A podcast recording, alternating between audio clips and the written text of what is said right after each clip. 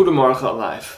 Mijn naam is Deutsche de Jong en vanuit Zuid-Afrika mag ik jullie meenemen naar het vierde onderdeel van deze serie Volg mij. De afgelopen weken hebben Timon, Yannick en Laurens drie verschillende manieren laten zien hoe Jezus ons oproept om Hem te volgen. Als rabbi, als herder en als koning. Vandaag dan naar mij om jullie mee te nemen naar wat het betekent om Jezus te volgen als Jezus Messias.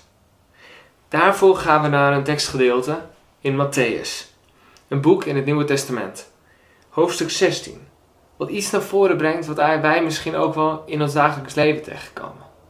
Namelijk dat voordat nog bijvoorbeeld iemand met ons gesproken heeft, van persoon tot persoon, die soms van alles en nog wat weet over wie wij zijn. Misschien van een vriend bij de sportclub of van een familielid, een neef of nicht. En ieder heeft een ander beeld van wie wij precies zijn.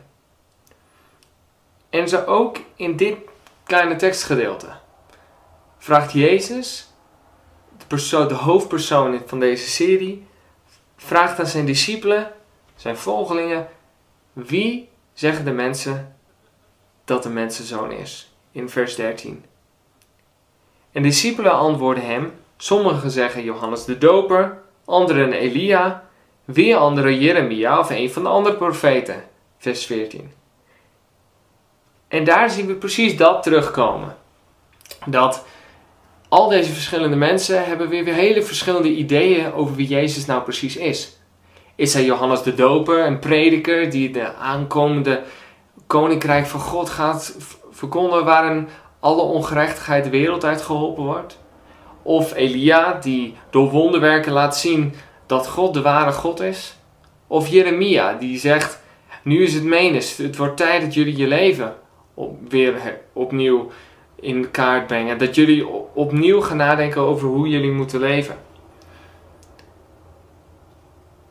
We lezen verder. Want Jezus vraagt dan heel persoonlijk aan zijn discipelen.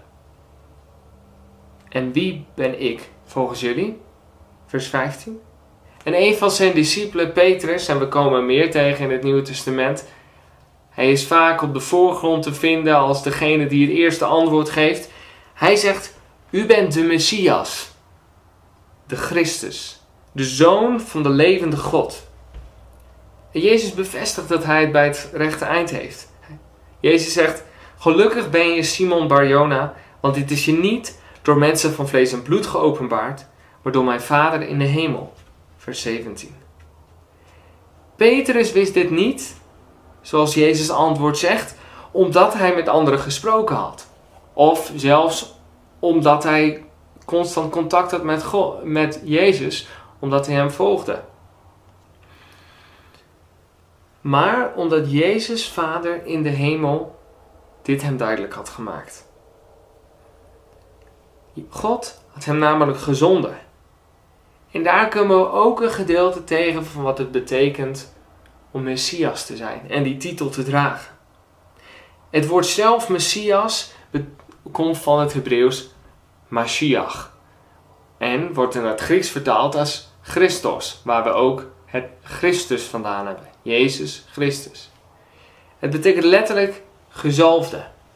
En misschien hebben jullie wel eens een keer The Crown gekeken, of The King, waarin de toekomstige koning of koningin gezalfd wordt. En wat houdt dat nou in? Tijdens de kroningsceremonie komt de aartsbisschop van Canterbury, de, de kerkelijk leider, die komt naar de koning of koningin toe en die zalft die persoon. En wat betekent dat nou? Dat betekent dat daarmee God zegen wordt gegeven aan die persoon om het land te dienen. En om op zijn beurt God te dienen. Maar dit gebruik gaat veel verder terug, naar de tijd van het Oude Testament, zo'n 3000 jaar geleden. God zelf stelde koningen aan. En hij deed dit om te zalven. Maar niet alleen stelde hij koningen aan, hij stelde ook priesters en profeten aan. Mensen die het contact tussen God en het volk onderhielden, maar ook profeten die predikte wanneer het volk in de fout was gegaan en weer teruggebracht moest worden naar God. Maar er is één gemeenschappelijk iets wat door alles heen klinkt. En dat is namelijk dat we het hier hebben over iemand die door God gestuurd wordt. Die door God wordt geleid om daadwerkelijk voor hem aan de slag te gaan.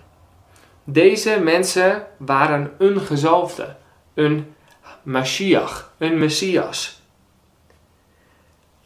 Maar wat maakt Jezus nou de Messias? Maar ten eerste, wat maakt Jezus uniek? Want zijn er niet heel veel mensen die een voorbeeldig leven hebben geleid of als gezalfde het werk van God in de wereld gedaan hebben? Of ook ongezalfde mensen die fantastische dingen hebben gedaan en heel veel hebben betekend voor de maatschappij. Die sociale ongerechtigheid aangepakt hebben. Wat maakt Jezus, Messias, nu zo uniek? Nou, we lezen in het Oude Testament dus over al deze mensen die gezalfd worden, maar ook de mensen die niet gezalfd worden, die ook hele goede dingen doen. Maar specifiek lezen we ook over een soort voorspelling over de Messias in verschillende plaatsen. Een gezalfde, iemand die door God gestuurd ging worden om de aarde eens en voor altijd te redden en te bevrijden van onrecht. En God liet Petrus zien dat Jezus deze, ja, deze Messias was. Zie, want Jezus leidde niet alleen een voorbeeldig leven. Hij leidde een perfect leven. Maar veel belangrijker nog, en dit maakt hem zo uniek als de Messias, is dat hij de relatie tussen God en mensen herstelde. Niemand gezalfd of ongezalfd kon deze relatie herstellen, behalve in de woorden van Petrus, Jezus Messias, de Zoon van de levende God. Jezus Messias kwam naar de aarde om een perfect leven te leiden. En vervolgens de schuld die ons toekwam als imperfecte mensen die ons scheiden van God, weg te nemen. Wij die niet voldoen aan het ideaal. Hij nam die schuld op zich door te lijden, door te sterven. En door de dood te overwinnen, door op te staan uit de dood nadat hij gestorven was. En dit maakt Jezus als Messias uniek als persoon. Maar wat betekent dit nou voor ons? Dat Jezus die schuld op zich nam en dat hij de dood overwon. Dat hij um, het onrecht in de wereld overwon. En hoe kan het dan dat wij nog steeds onrecht in onze wereld zien? Nou, wat het voor ons betekent, en later komen we nog op wat wij dan mogen kunnen doen in navolging daarvan, lezen wij in Johannes 1, vers 12.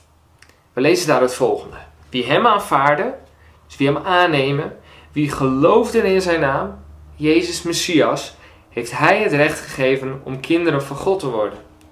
Niet op natuurlijke wijze geboren, of uit lichamelijk verlangen, of uit de wil van een man, maar uit God.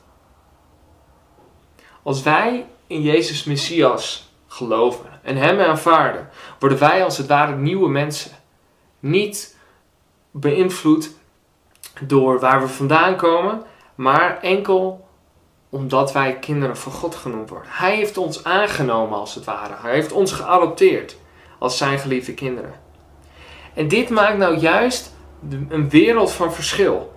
Want dit betekent dat onze identiteit niet langer is in onze afkomst, waar we vandaan komen, komen hoe we opgegroeid zijn. Wat anderen van ons denken of verwachten of het beeld wat ze van ons hebben. Maar dat onze identiteit als kind van God centraal staat. Dat is daadwerkelijk het kern, de kern van ons bestaan. Maar als wij onze kern in Hem vinden en dat wij die zekerheid mogen hebben om die identiteit te hebben, hoe kan ik dat dan in praktijk brengen? Hoe kan ik dan Jezus als Messias volgen? Nou, dan lezen we een andere tekst in de Bijbel, Galaten 2, vers 20. En ik ga de tekst een beetje door en ik becommentariseer het hier en daar om het duidelijk te maken. Ik ben met Christus gekruisigd, dus ik heb dat oude leven achter mij gelaten. Die opgebouwde die identiteit van waar ik vandaan kom, waar ik nu ben, wat ik doe, wat andere mensen van mij verwachten, die laat ik achter mij. Want ik leef niet meer ik leef niet meer, maar Christus leeft in mij. Die identiteit die Jezus als Messias mij heeft gegeven als kind van God, die is nu het diepste in mij binnenste. En voor zover ik nu in het vlees leef, dus zover ik nu leef en besta, leef ik door het geloof in de Zoon van God. Dus door mijn geloof dat ik, dat ik van binnen, dat de kern van wie ik ben, dat ik door God gekend ben, omdat Hij mij heeft liefgehad en Hij zichzelf voor mij heeft overgegeven. Het navolgen van Jezus Messias betekent dus niet dat we meer voor onszelf leven.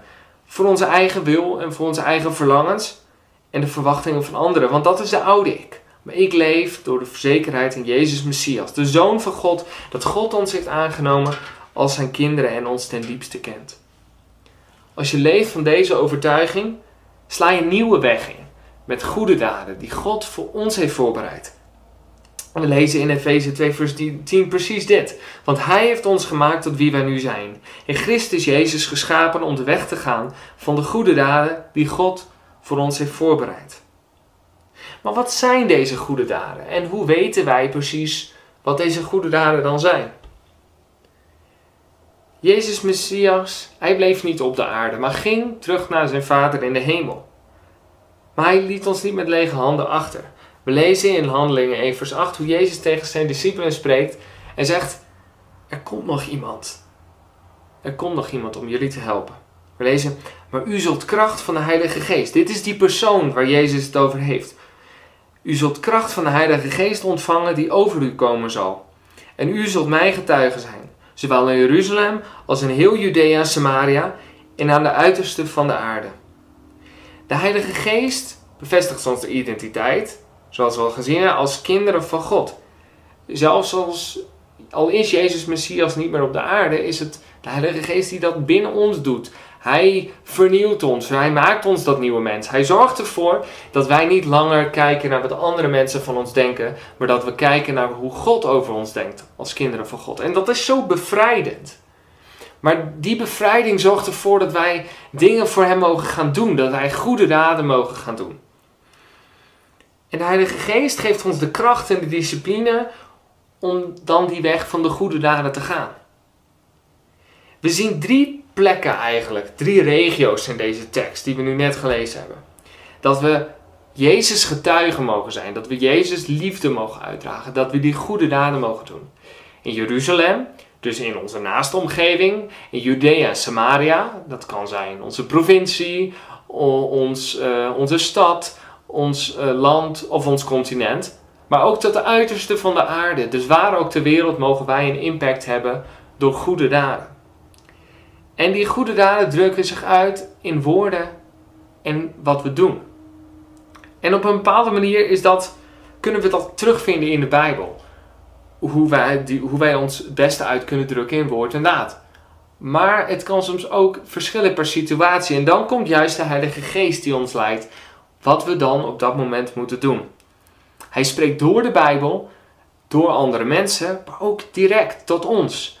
Als wij een gedachte in onze in ons opkomt van jij moet op zo'n manier reageren en niet zoals je dat misschien vanuit je eigen ik zou doen. Jij moet dit doen, ook al wil je het misschien niet vanuit je oude ik. Dit is wel graag wat ik wil dat je doet. Dit is de Heilige Geest die binnen ons, die binnen ons, uh, ons gedachten geeft. Hoe wij dat kunnen doen. En ik denk dat ook hij door andere mensen kan spreken. En dat hij dat ook doet door iemand als Franciscus van Assisi.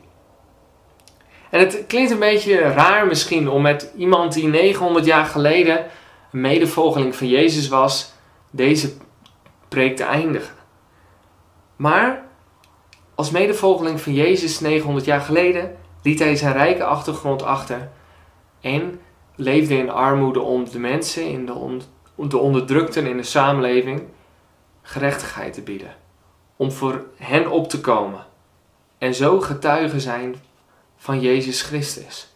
Of het nou in Jeruzalem, in Judea Samaria of in de uiterste der aarde was.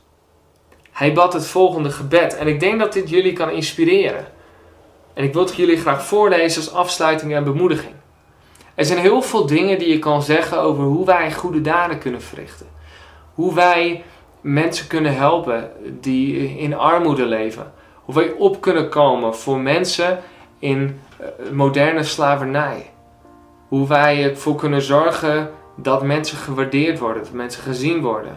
Dat mensen niet in de marges van een samenleving belanden. Maar dat we Gods liefde aan hen mogen laten zien. Dat, dat is dat pad van de goede daden die God voor ons heeft voorbereid. Maar ik denk dat, dat God zoveel verschillende dingen aan ons wil tonen. Wat wij mogen doen. En dat God ook voor ons, elk individueel, een specifiek iets heeft. Een roeping, als je het op die manier wilt zeggen.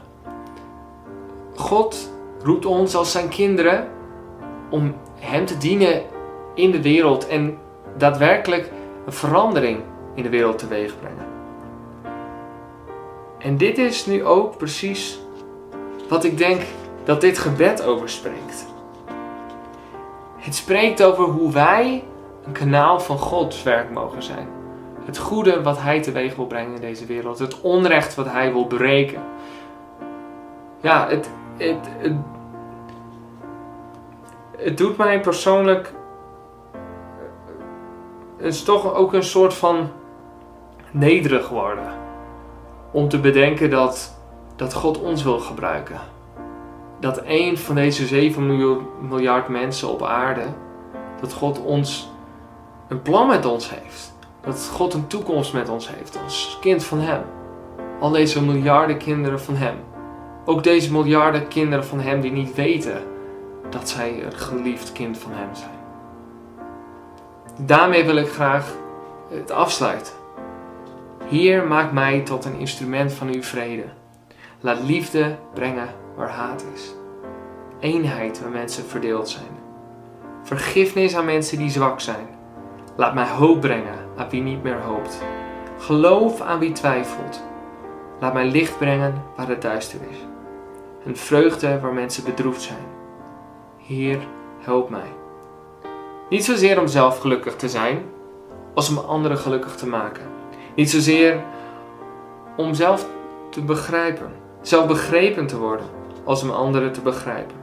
Niet zozeer om zelf getroost te worden, als om anderen te troosten. En niet zozeer om zelfs bemind te worden, als om te beminnen. Want als ik geef, zal mij gegeven worden. Als ik vergeef, zal mij vergeven worden. En als ik sterf, zal ik voor eeuwig leven.